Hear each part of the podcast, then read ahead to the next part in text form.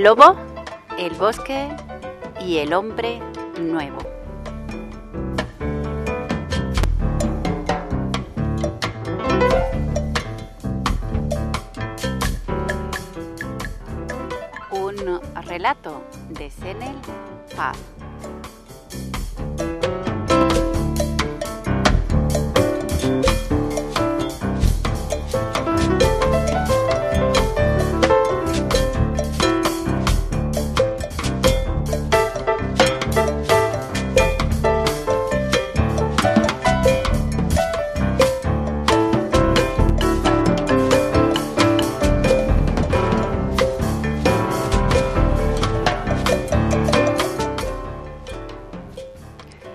Ismael y yo salimos del bar y nos despedimos.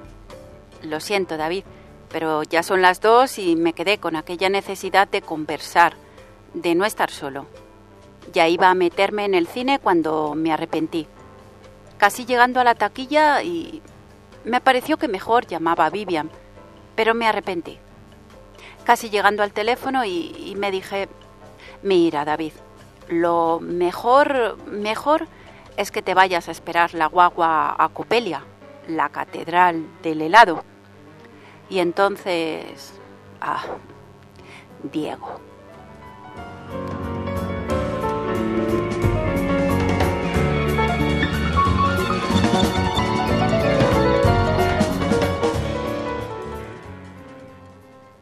Así, la Catedral del Helado le llamaba a este sitio un maricón, amigo mío.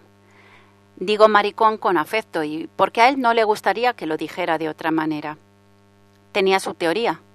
Homosexuales cuando le gustan hasta un punto y puedes controlarte, decía. Y también aquellos cuya posición social, quiero decir política, los mantiene inhibidos hasta el punto de convertirlos en uvas secas. Me parece que lo estoy oyendo, de pie en la puerta del balcón con la taza de té en la mano. Pero los que son como yo, que ante la simple insinuación de un falo perdemos toda compostura. Mejor dicho, nos descocamos. Esos somos maricones. David, maricones. No hay más vuelta que darle.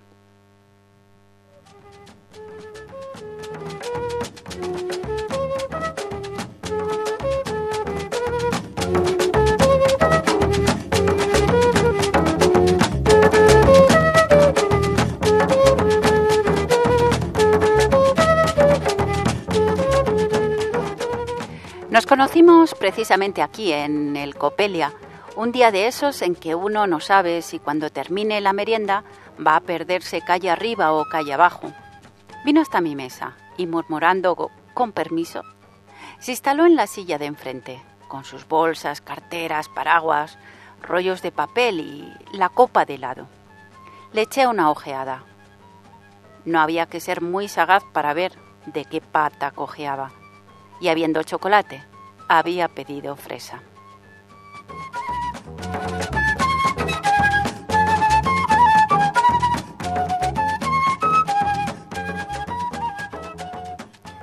Estábamos en una de las áreas más céntricas de la heladería, tan cercana a su vez a la universidad, por lo que en cualquier momento podía vernos alguno de mis compañeros. Luego me preguntarían que quién era la damisela que me acompañaba en Copelia, que por qué no le traía la beca y la presentaba. Por joder, sin mala intención, pero como nunca me defiendo tan mal, ni me pongo tan nervioso como cuando soy inocente, la broma pasaría a sospecha. Y si a eso se agrega que David es un poco misterioso y David cuida mucho su lenguaje, ¿lo han oído decir alguna vez cojones me cago en la pinga? Y David no tiene novia desde que Vivian lo dejó. ¿Lo dejó ella? ¿Y por qué lo dejó? Cualquier cálculo razonable aconsejaba dejar el helado y salir pitando. Lo mismo calle arriba que calle abajo.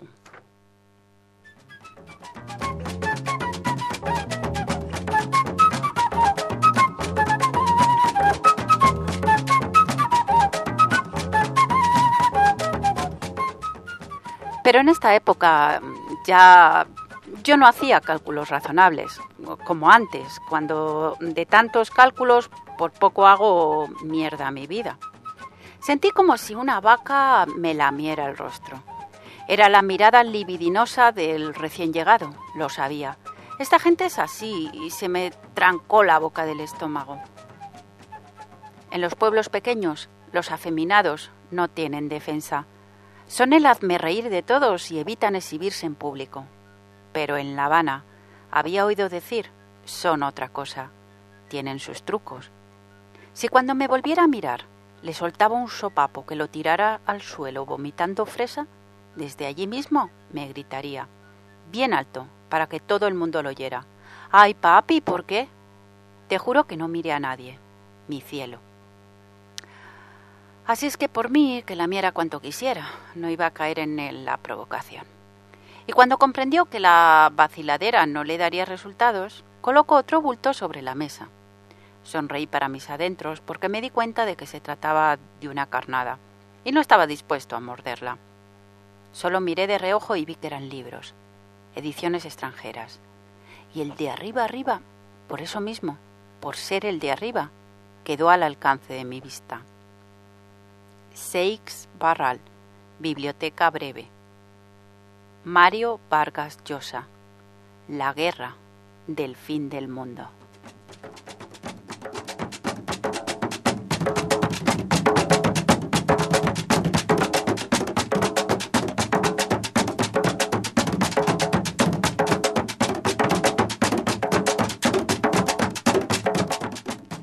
Madre mía, ese libro, nada menos.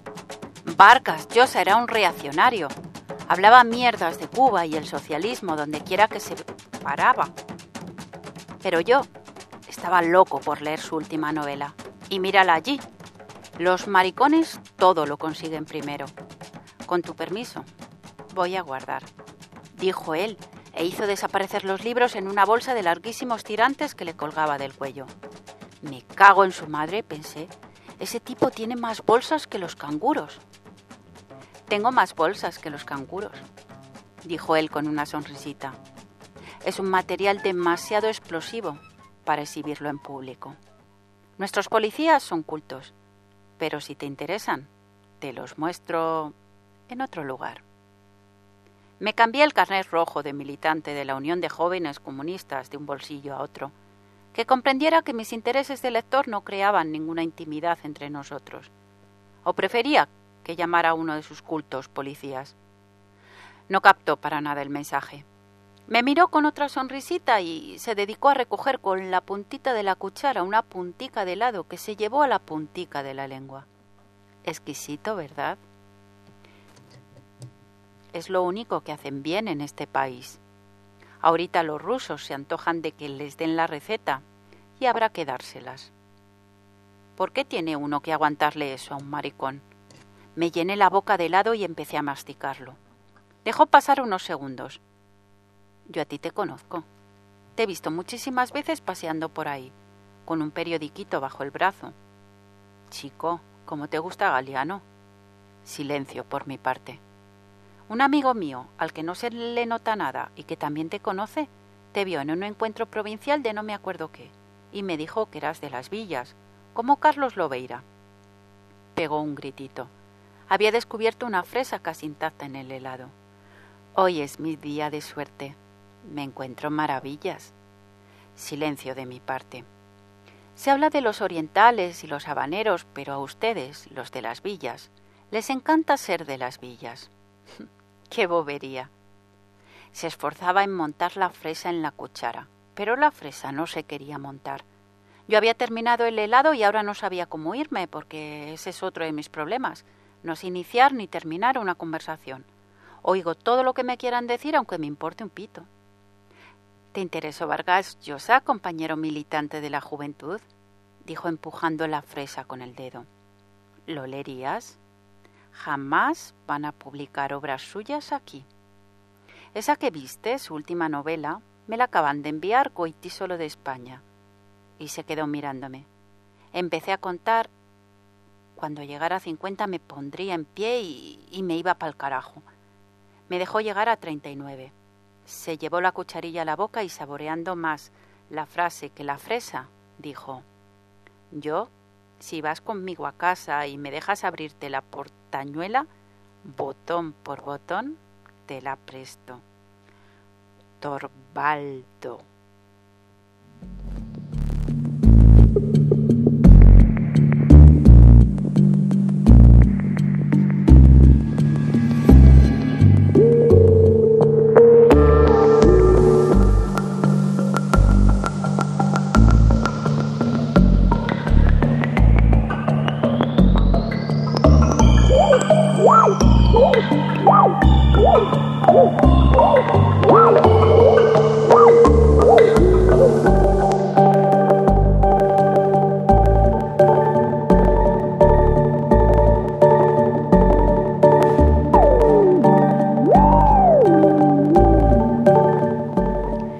Haber sabido el efecto que me iba a producir sus palabras, Diego hubiera evitado aquel lance. Tocó la tecla que no se me podía tocar. La sangre me subía a la cabeza. Las venas del cuello se me hincharon, sentí mareos y la vista se me nubló.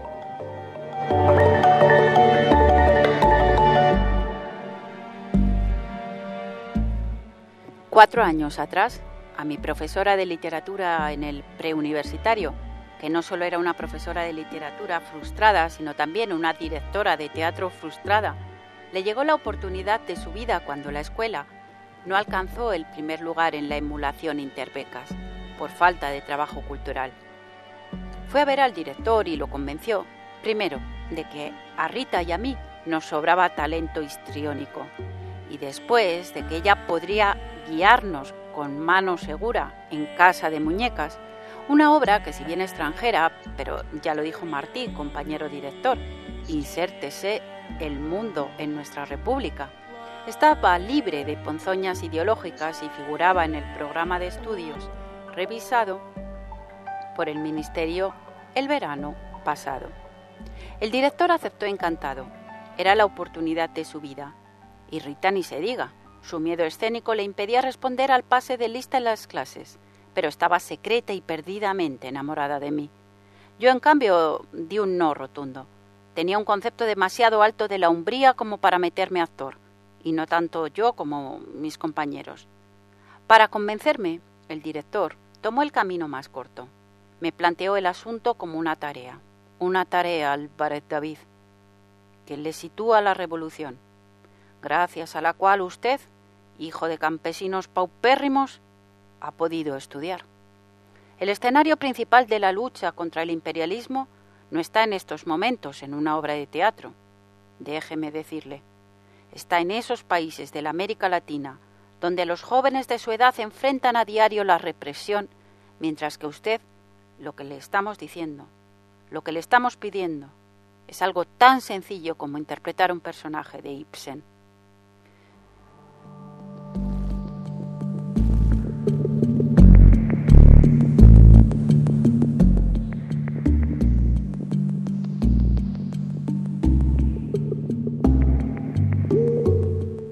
Acepté.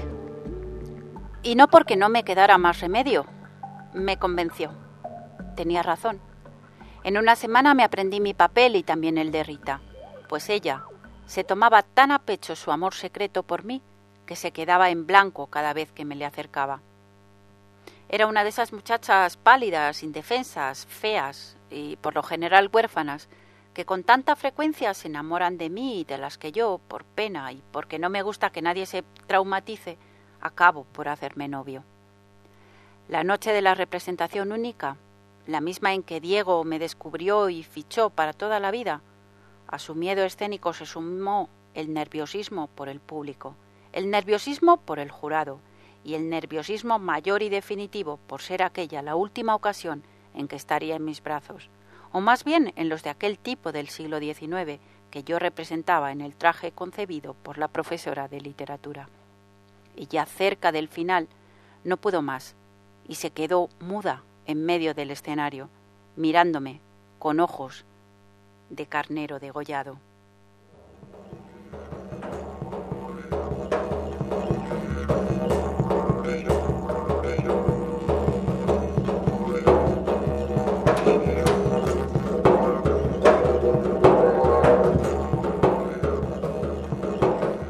La profesora comenzó a faltarle el aire. Al director se le partió un diente y el público cerró los ojos.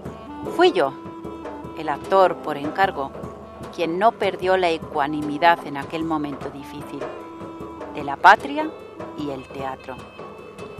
Estás preocupada y guarda silencio, Nora, le dije acercándomele lentamente con la esperanza de darle el pie o propinarle una patada en la espinilla. Ya sé, tenemos que hablar. Me siento. Seguro que va a ser largo. Pero nada.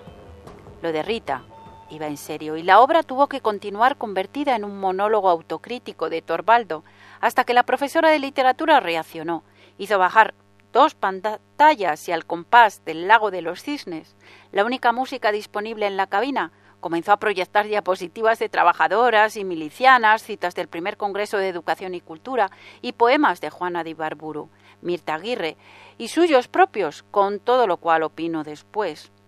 La pieza adquirió un alcance y actualidad que el texto de Ibsen en sí no tenía. Es la vergüenza más grande que he pasado en mi vida, me confesaba Diego después.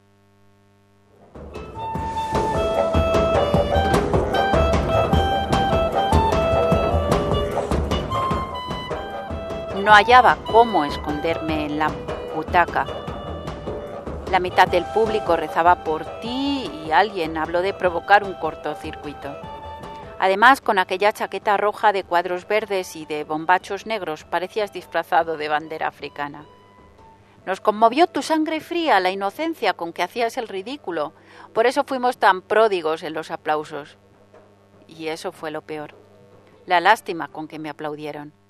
Mientras los escuchaba, iluminado por los reflectores, rogaba con toda el alma que se produjera un efecto de amnesia total sobre todos y cada uno de los presentes, y que nunca jamás, never, me oyes, Dios mío, me encontrara con uno de ellos, alguien que me pudiera identificar.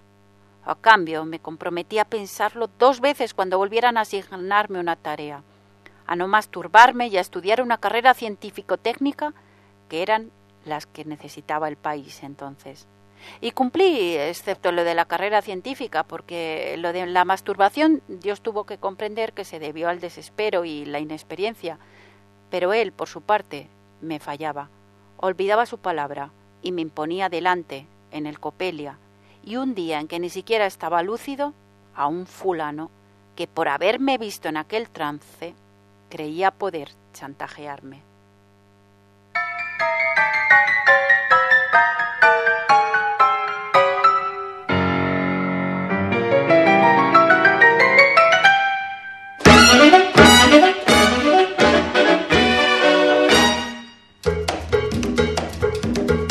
Mami, que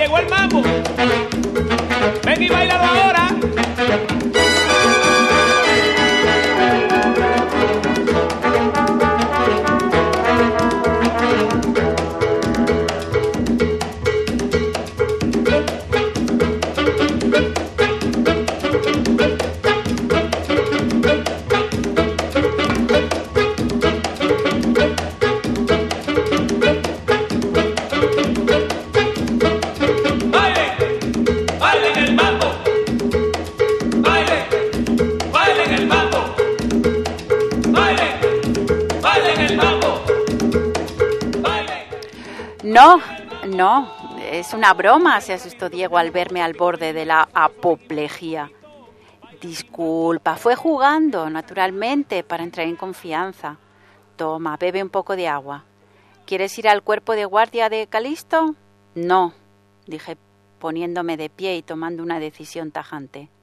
Vamos a tu casa, vemos los libros, conversamos lo que haya que conversar y no pasa nada. Los nervios me dieron por eso. Me miró boquiabierto. Recoge. Pero una cosa era descargar sus bultos y otra recogerlos. Así que mientras lo hizo, tuvo tiempo para reponerse.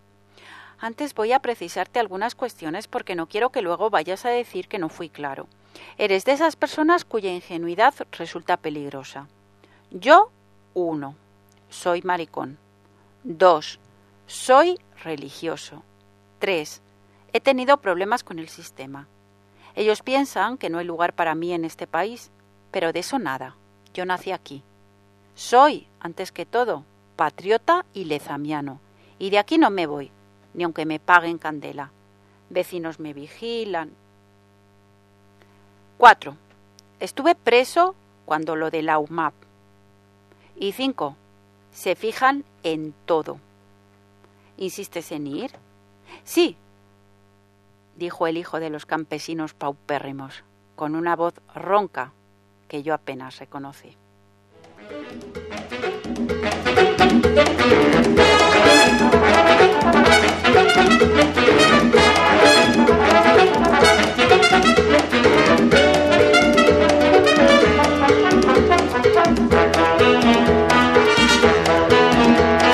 Bailalo mi vida que este mambo rapidito y se terminan. Ven y baila ahora porque el mambo está sabroso, está rico y cadencioso y te alegra bien la vida. Baila mi mambo que Esto se acaba ya. Se acaba. El mambo se acaba. se acaba, Esto se acaba ya. se acaba, El mambo baby. se acaba. Te lo dije, Esto se nena. acaba ya. Ven y baila el mambo. se acaba. Ven y goza el mambo. Esto se acaba ya. El mambo se acaba.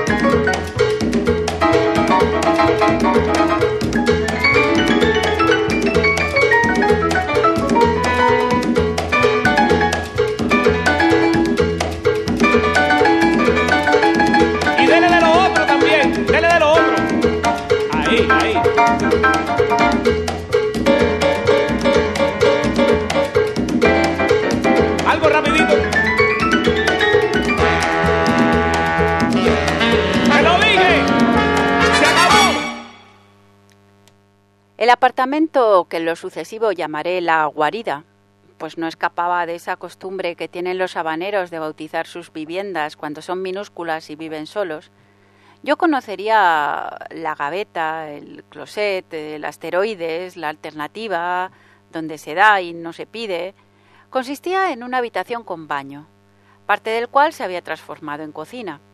El techo, a un kilómetro del suelo, se adornaba en las esquinas y el centro con unas plastas de vaca que La Habana llaman plafones, y al igual que las paredes y los muebles estaba pintado de blanco, mientras que los detalles de decoración y carpintería, los útiles de cocina, la ropa de cama y demás eran rojos, o blanco o rojo, excepto Diego, que se vestía con tonos que iban del negro a los grises más claros, con medias blancas y gafas y pañuelo rosados. Aquel día, casi todo el espacio lo ocupaban santos de madera, todos con unas caras que deprimían a cualquiera. Estas tallas son una maravilla, aclaró en cuanto entramos, para dejar claro que se trataba de arte y no de religión.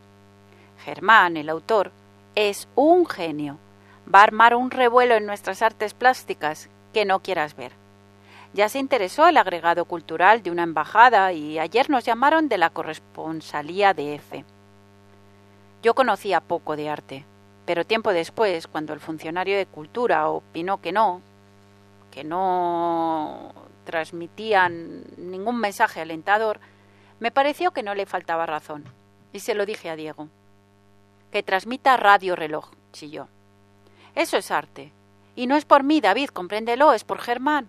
En cuanto a la noticia, llegue a Santiago de Cuba, se arma el titingo. Puede que hasta lo voten del trabajo. Pero esto fue después. Los problemas con la exposición de Germán. Ahora estoy en el centro de la guarida, rodeado de santos con dolor de estómago y convencido de haberme equivocado de lugar. En cuanto pudiera tumbarle el libro, me iba echando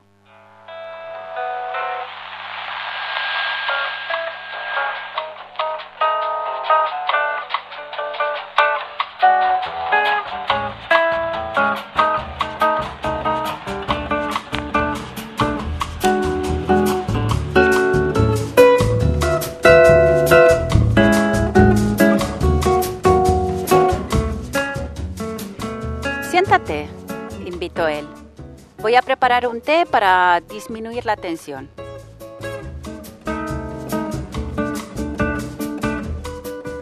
Fue a cerrar la puerta. No, lo atajé. Como quieras. Así le facilitamos la labor a los vecinos. Siéntate en esa butaca. Es especial. no se la ofrezco a todo el mundo.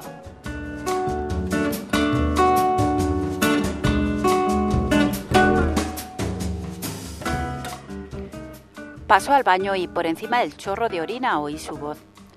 La usa exclusivamente para leer a John Donne y a Cavafis, aunque lo de Cavafis es una haraganería mía.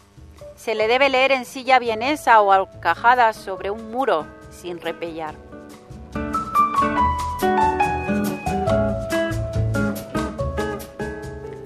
Reapareció aclarando que John Donne era un poeta inglés totalmente desconocido entre nosotros y que él el único que poseía una traducción de su obra, no se cansaba de circularla entre la juventud. Llegará el momento en que se hable de él hasta en el bar de los dos hermanos, te lo aseguro. Pero siéntate, chico,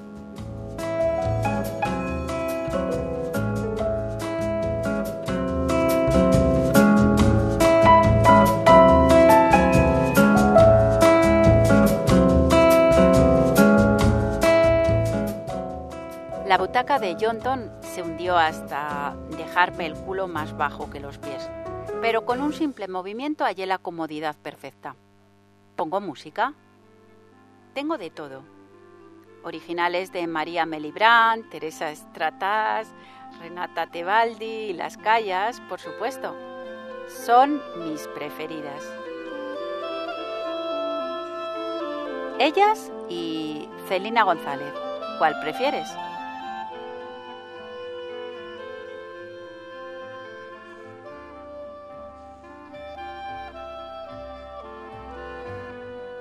La gente de La Habana cree que porque uno es del interior se pasa la vida en guateques campesinos. Muy bien, muy bien. Te has ganado el honor de ser el primero en escuchar un disco de la Calas que acabo de recibir de Florencia, con su interpretación de la Traviata de 1955 en la Escala de Milán. Florencia de Italia, se entiende.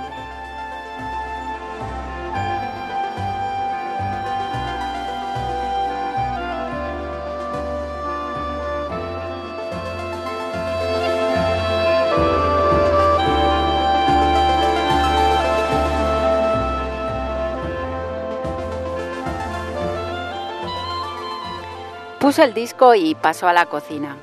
¿Cuál es tu gracia? Yo me llamo Diego. Siempre me hacen el chiste de digo Diego.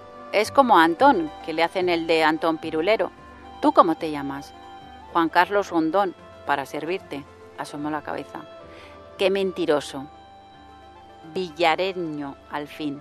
Te llamas David. Yo lo sé todo de todo el mundo. Bueno, de la gente interesante.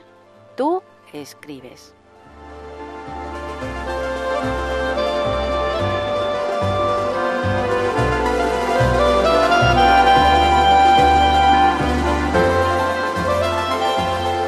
Cuando vino con el servicio de té, tropezó y me derramó encima un poco de leche.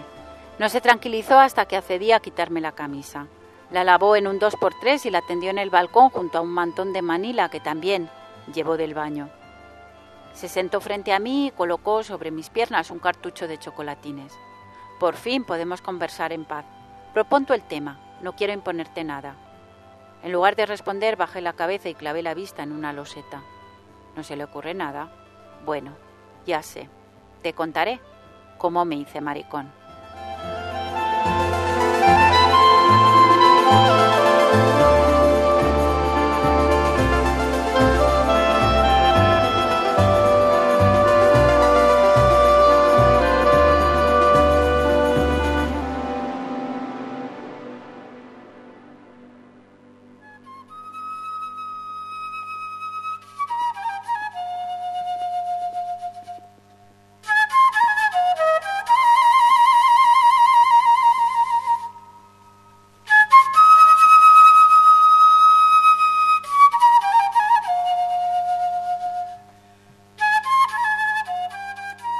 Pero esto fue después. Los problemas con la exposición de Germán.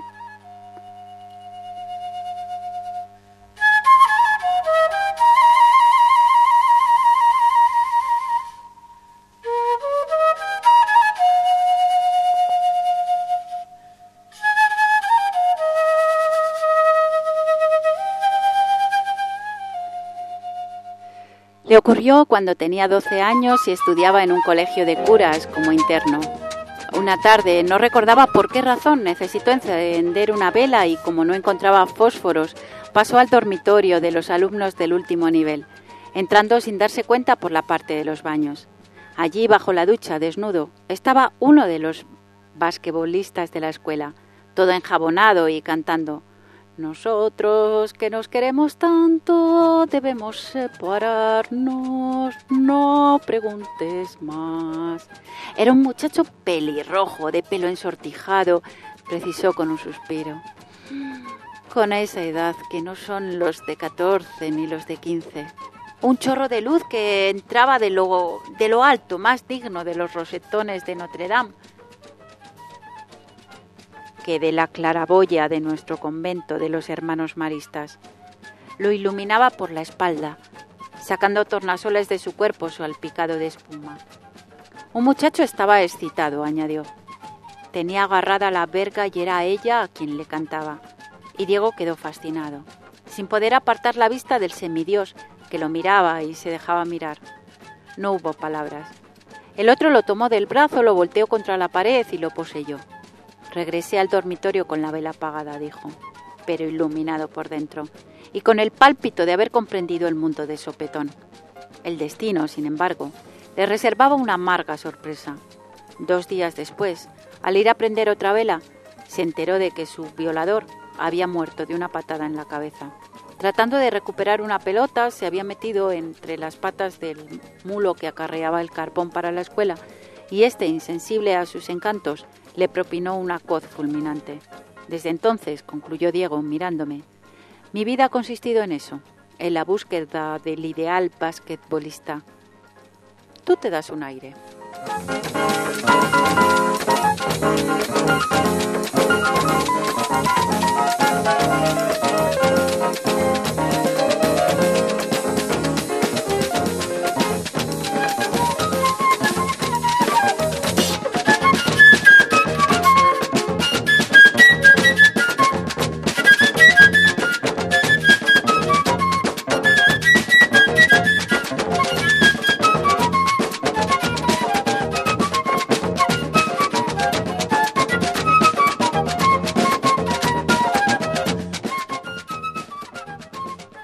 Era obvio que conocía a la perfección la técnica de despertar el interés de reclutas y estudiantes, y también la de relajar a los tensos, como aclararía después. Consistía esta última en hacernos oír o ver lo que no queríamos oír ni ver, y daba excelentes resultados con los comunistas, diría. Sin embargo, no avanzaba conmigo. Yo había llegado como los otros, me había sentado en la butaca especial como ellos, pero como ninguno, había clavado la vista en la loseta y de allí no lograba despegármela. Se había sentido tentado a mostrarme la revista porno que guardaba para los más difíciles o a brindarme de la botella de Chivas Regal, en la que siempre quedaban cuatro dedos de cualquier ron. Pero se contuvo, porque no era eso lo que esperaba de mí. Y al final de la tarde, cuando comenzó a sentir hambre, comprendió que no estaba dispuesto a compartir conmigo su reserva y que no se le ocurría cómo dar por terminada la visita. Se quedó callado, pensativo. Había deseado mucho este encuentro, confesaría luego, desde que me vio por primera vez en el teatro interpretando a Torvaldo. Incluso lo había soñado, y varias veces estuvo a punto de abordarme en la calle Galiano, porque desde el principio tuvo la intuición de nuestra amistad. Pero ahora yo, tieso y mudo en el centro de la guarida, le resultaba tan solo que que empezó a creer que, como en tantas otras ocasiones, había sido víctima de un espejismo de su propensión a adjudicarle sensibilidad y talento a los que teníamos carita de yo no fui. Realmente le sorprendía y le dolía equivocarse conmigo. Yo era su última carta, el último que le quedaba por probar antes de decidir que todo era una mierda, y que Dios se había equivocado, y Carlos Marx mucho más. Que eso del hombre nuevo en quien él depositaba tantas esperanzas no era más que poesía, una burla, propaganda socialista, porque si había algún hombre nuevo en La Habana, no podía ser uno de esos forzudos y bellísimos de los comandos especiales, sino alguien como yo, capaz de hacer el ridículo. Y él se lo tenía que topar un día y llevarlo a la guarida, brindarle té y conversar. Carajo, conversar. No estaba siempre pensando en lo mismo. como me explicaría en otra de sus peroratas. Me voy, dije yo por fin, poniéndome de pie y lo miré, nos miramos. Eh, me habló sin incorporarse de la silla. David, vuelve. Creo que hoy eh, no me he sabido explicar. Quizás te he parecido superfluo, como todo el que habla mucho, hablo boberías.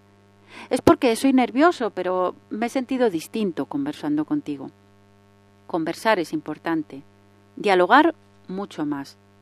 No tengas miedo de volver, por favor.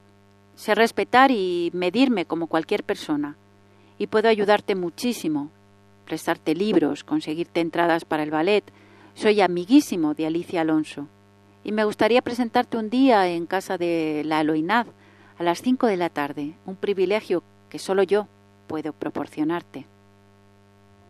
Y quisiera obsequiarte con un almuerzo lezamiano, algo que no ofrezco a todo el mundo. Sé que la bondad de los maricones es de doble filo, como apunta el propio Lezama en alguna parte de su obra, pero no en este caso. ¿Quieres saber por qué me gusta hablar contigo? Corazonadas. Creo que nos vamos a entender, aunque seamos diferentes. Yo sé que la revolución tiene cosas buenas, pero a mí me han pasado otras muy malas. Y además, sobre algunas tengo ideas propias. Quizás esté equivocado, fíjate. Me gustaría discutirlo, que me oyeran, que me explicaran. Estoy dispuesto a razonar, a cambiar de opinión. Pero nunca he podido conversar con un revolucionario. Ustedes solo hablan con ustedes. Les importa bien poco lo que los demás pensemos. Vuelve. Dejaré a un lado el tema de la mariconería, te lo juro. Toma, llévate la guerra del fin del mundo. Y mira, también tres tristes tigres. Eso tampoco vas a conseguirlo en la calle. No, dije con una energía que lo asustó. ¿Por qué, David? ¿Qué importancia tiene? No. Y salí con un portazo.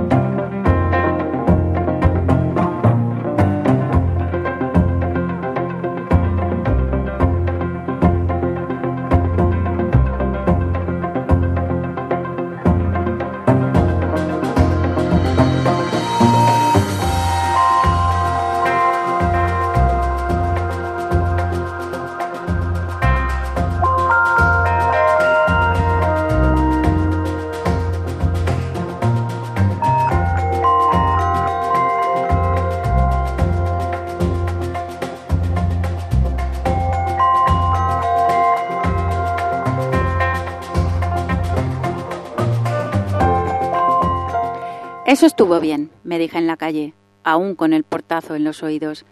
Ni quitarle los libros, ni aceptarlos como regalo.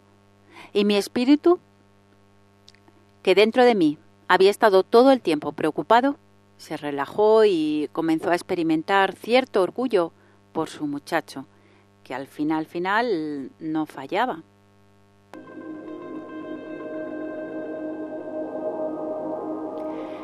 Era lo que esperaba de mí su joven comunista que en las reuniones terminaba por pedir la palabra y aunque no se expresara bien, decía lo que pensaba y ya Bruno la había requerido dos veces.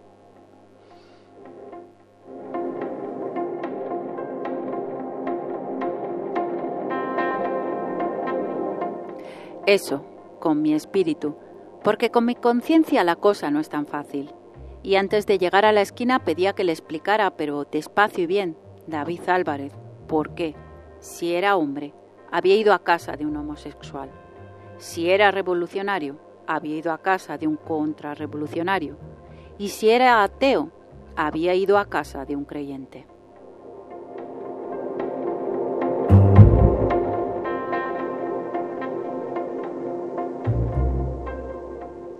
Todo esto mientras yo avanzaba, subía al omnibus y asimilaba empujones, ¿Por qué delante de mí se podía ironizar con la revolución? Tu revolución, David. Y ensalzar el morbo y la podredumbre sin que yo saliera al paso. ¿No sentía el carnet en el bolsillo o es que solamente lo llevaba en el bolsillo? ¿Quién eres tú realmente, muchachito?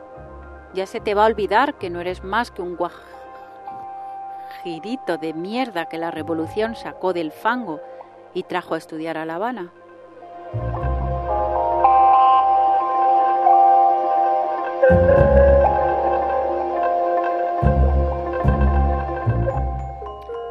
Pero si una cosa he aprendido en la vida es a no responderle a mi conciencia en situaciones de crisis. En cambio, la sorprendí al bajarme en la universidad, subir la escalinata a toda prisa, buscar a Bruno, llevarlo a un rincón y preguntarle qué se hace. ¿A quién se le informa cuando uno conoce a alguien que recibe libros extranjeros, habla mal de la revolución y es religioso? ¿Qué tal ahora, conciencia? A Bruno le pareció tan importante. El caso es que se quitó los espejuelos y me llevó a ver a otro compañero. Y en cuanto vi al otro compañero tuve la certeza de que iba a meter la pata otra vez. Tenía como Diego la mirada clara y penetrante, como si ese día los de miradas claras y penetrantes se hubieran puesto de acuerdo para joderme. Me pasó a un despacho, me indicó una silla que no era vienesa ni un carajo y me dijo que cantara.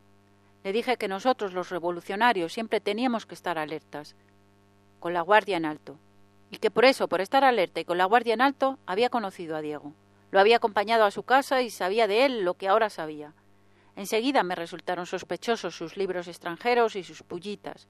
¿Comprendía o no comprendía el, el cuento o no le impactaba? Bostezó una vez y hasta ojeó unos papeles mientras simulaba escucharme. Y ese es otro de mis problemas.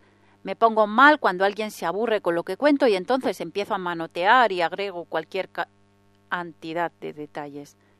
El tipo es contrarrevolucionario, enfaticé. Tiene contacto con el agregado cultural de una embajada y, y le interesa influir a los jóvenes. Es decir, esperaba que dijera el compañero, que fuiste a casa del maricón contrarrevolucionario y religioso porque siempre hay que estar alertas, ¿no es así? Claro. Pero no dijo eso. Me miró con su mirada clara y penetrante, y un escalofrío me recorrió el espinazo porque me pareció adivinar lo que iba a decir. Qué miserable y come mierda eres, chiquito. Qué tronco de oportunista engorda en ti. Pero no. Tampoco dijo eso. Sonrió y me habló en un tono condescendiente, irónico o afectuoso, a mi elección. Sí, siempre hay que estar alertas. David te llamas, ¿no? El enemigo actúa donde menos uno se lo imagina, David. Averigua con qué embajada tiene contactos. Anota lo que pregunte sobre movimientos militares y ubicación de dirigentes. Y nos volveremos a ver. Ahora tienes esa tarea. Ahora eres un agente, ¿ok? Este es Ismael. Llegaremos a ser amigos, a querernos como hermanos. Y un día le ofreceré un almuerzo lezamiano, porque también en su vida hubo una profesora de literatura.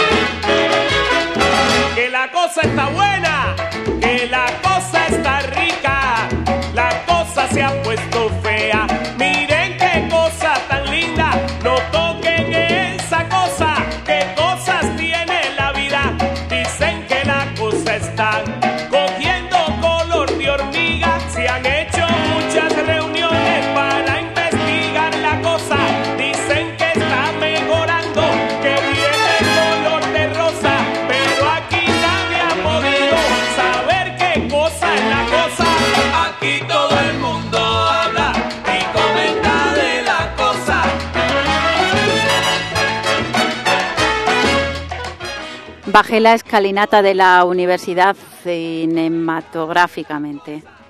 Una marcha militar de fondo y yo descendiendo a toda prisa y en lo alto la bandera de la estrella solitaria, ondeando.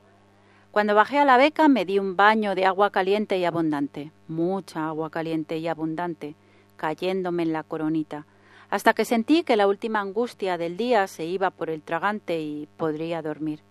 Pero para cerrar el día en alto decidí estudiar un poco y me tiré en la cama. Ese fue mi error. Desde mi cama se ve el mar, que estaba hermoso y tranquilo, de un azul intenso, y el mar me hace un efecto terrible. Dentro de mí, además de la conciencia y el espíritu, vive la contraconciencia, que es más hija de puta todavía. Y empezó a moverse y a querer despertar y hacer sus preguntas, y con mi contraconciencia sí que no puedo. Una sola de sus preguntas me puede llevar hasta el piso 24 y tirarme de cabeza al vacío. Dejé el libro y ante el espejo del baño me dije, cojones, me cago en la pinga. Y le prometí a aquel que me miraba que lo iba a ayudar, que bajo ninguna circunstancia volvería a casa de este, ni de ningún otro Diego, por mamá. mucho y otras que provocan risa. Ya busqué en el diccionario de la española para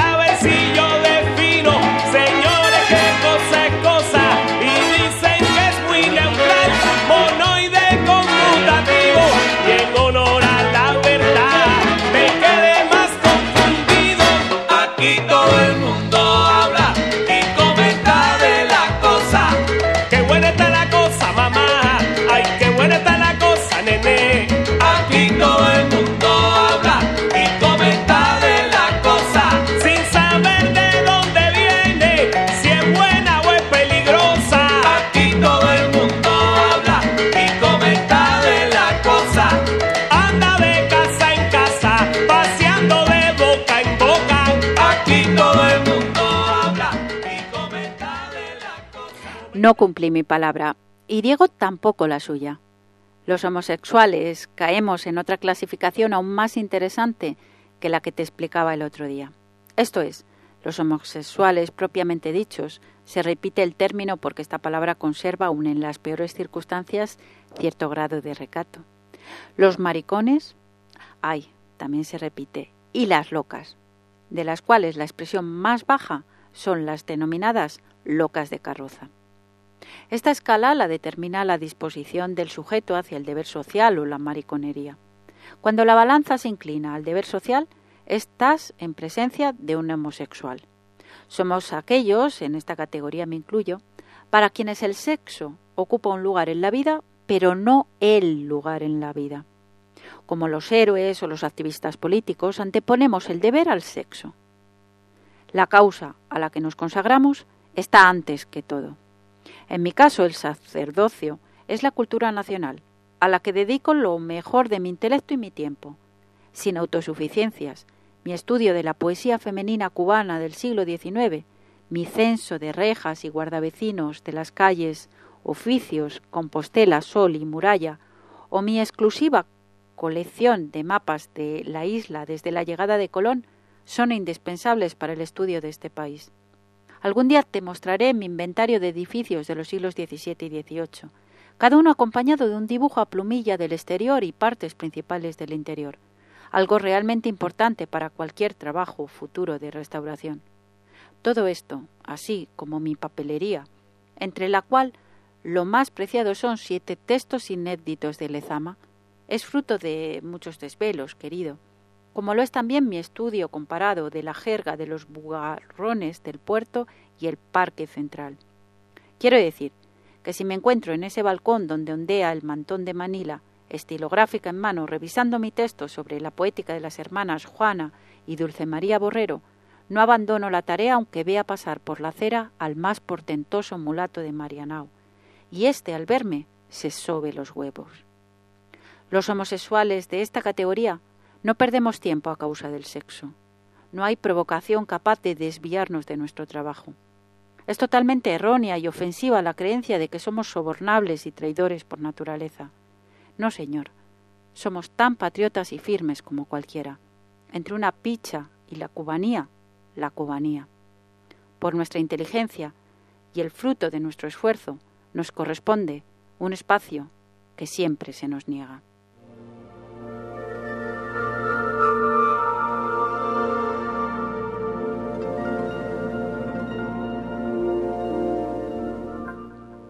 Los marxistas y los cristianos, óyelo bien, no dejarán de caminar con una piedra en el zapato hasta que reconozcan nuestro lugar y nos acepten como aliados, pues con más frecuencia de la que se admite, solemos compartir con ellos una misma sensibilidad frente al hecho social. Los maricones no merecen explicación aparte, como todo el mundo que queda medio camino entre una cosa y otra. Los comprenderás cuando te defina las locas, que son muy fáciles de conceptualizar. Tienen todo el tiempo un falo incrustado en el cerebro y solo actúan por y para él. La perdedera de tiempo es su característica fundamental. Si el tiempo que invierten en flirtear en parques y baños públicos lo dedicaran al trabajo socialmente útil, ya estaríamos llegando a eso que ustedes llaman comunismo y nosotros paraíso.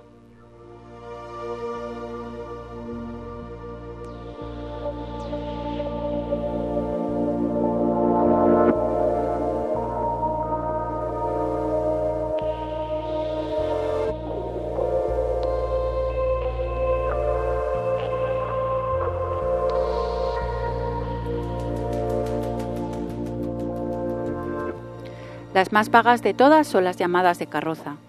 A estas las odio por fatuas y vacías y porque su falta de discreción y tacto han convertido en desafíos sociales actos tan simples y necesarios como pintarse las uñas de los pies. Provocan y hieren la sensibilidad popular, no tanto por sus amaneramientos como por su zoncera, por ese estarse riendo sin causa y hablando siempre de cosas que no saben. El rechazo es mayor aun cuando la loca es de raza negra, pues entre nosotros el negro es símbolo de virilidad. Y si las pobres viven en Guanabacoa, Buenavista o pueblos del interior, la vida se le convierte en un infierno, porque la gente de esos lugares es todavía más intolerante. Esta tipología es aplicable a los heterosexuales de uno y otro sexo.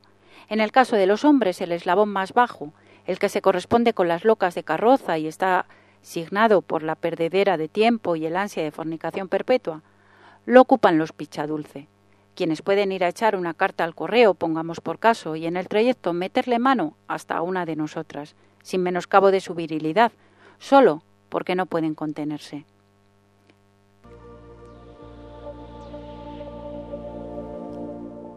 Entre las mujeres, la escala termina naturalmente en la de putas, pero no en las que pululan en los hoteles a la caza de turistas o cualquiera otras que lo hacen por interés, de las cuales tenemos pocas, como bien dice la propaganda oficial, sino aquellas que se entregan por el único placer, como acertadamente dice el vulgo, de ver la leche correr. Ahora bien, tanto las locas y los pichadulces como las carretillas existen en este paraíso bajo las estrellas. Y al decir esto, no hago más que suscribir lo que dijo un escritor inglés. Las cosas desagradables de este mundo no pueden eliminarse con mirar sencillamente hacia otra parte.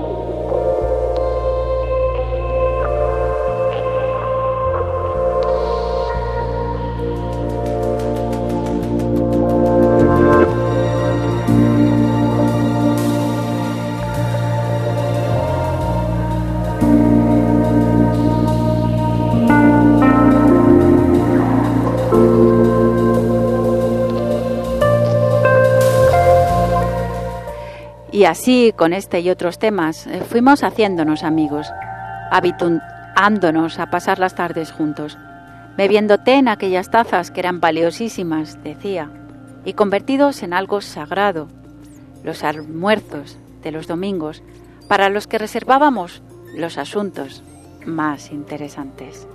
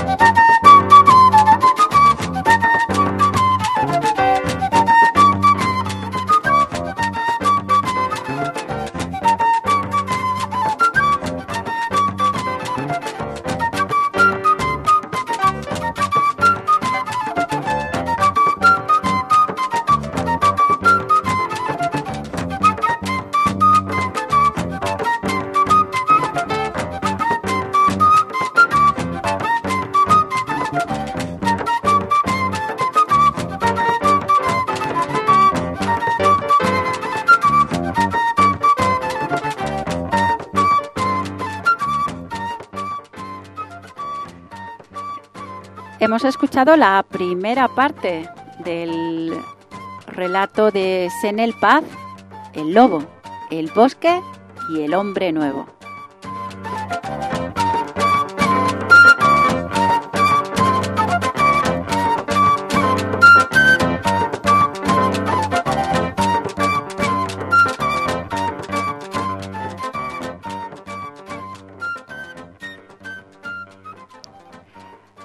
Con la voz de Mamen Solanas y la música y efectos de Nacho Ruiz.